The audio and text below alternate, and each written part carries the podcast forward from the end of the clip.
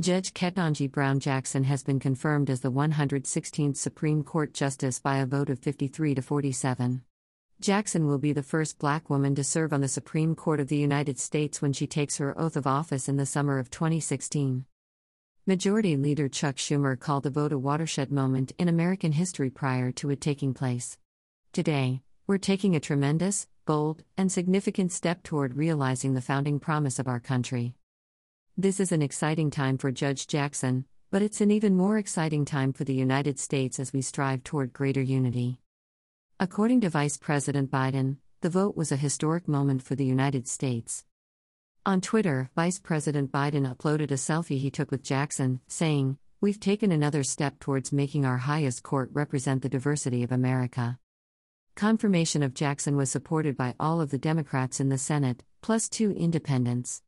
On the Republican side, they had Senators Lisa Murkowski of Alaska and Mitt Romney of Utah, as well as Susan Collins of Maine. VP Kamala Harris swung the gavel for the Senate vote in her capacity as Senate President pro tem. As she left the Senate, Harris said she was ecstatic. For her, it was a strong sense of pride in who we are as a nation that they had just done what they had in relation to the Supreme Court. To commemorate the historic Senate vote, Vice President Biden will deliver remarks at the White House on Friday at 12:15 p.m. ET.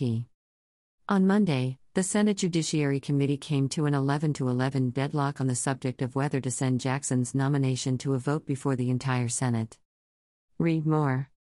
What Supreme Court confirmation hearings Judge Ketanji Brown Jackson may face? A Supreme Court judge's wife, Virginia Thomas, texted him to run for re election in 2020. Justice Clarence Thomas hospitalized, We'll miss some oral arguments this week. A procedural step to discharge the nomination to the full Senate was promptly taken by Democrats anticipating a deadlock.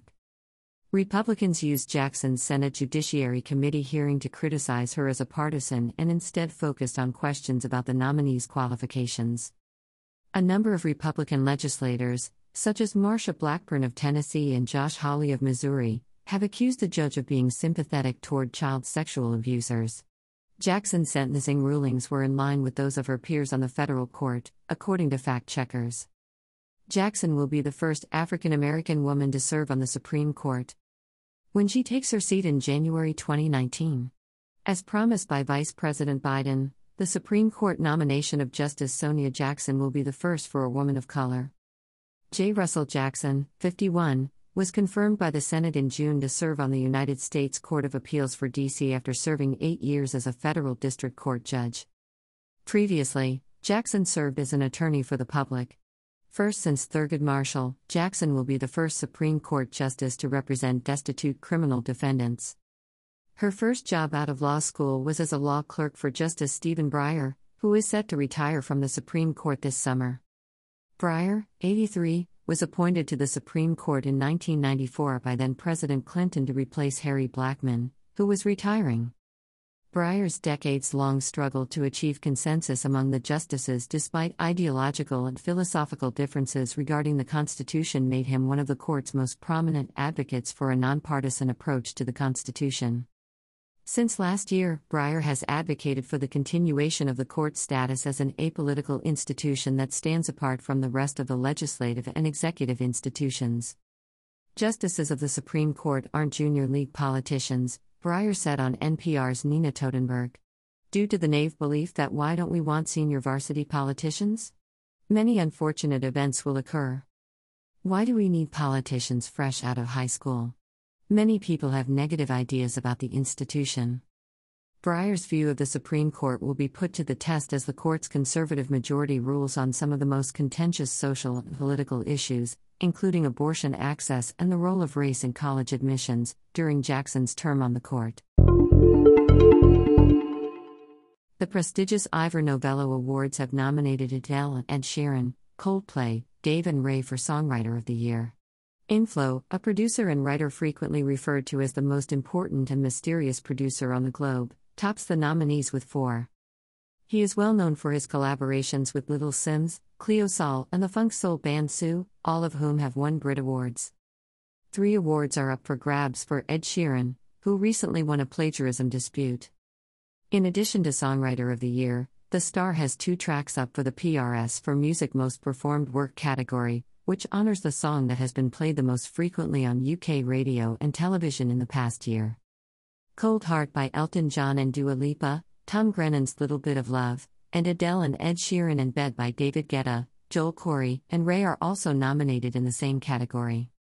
For Best Song Musically and Lyrically, Adele's comeback hit Easy on Me is up against Sam Fender's autobiographical 17 Going Under, as well as a protest song by Rag and Bone Man concerning the UK's live music industry.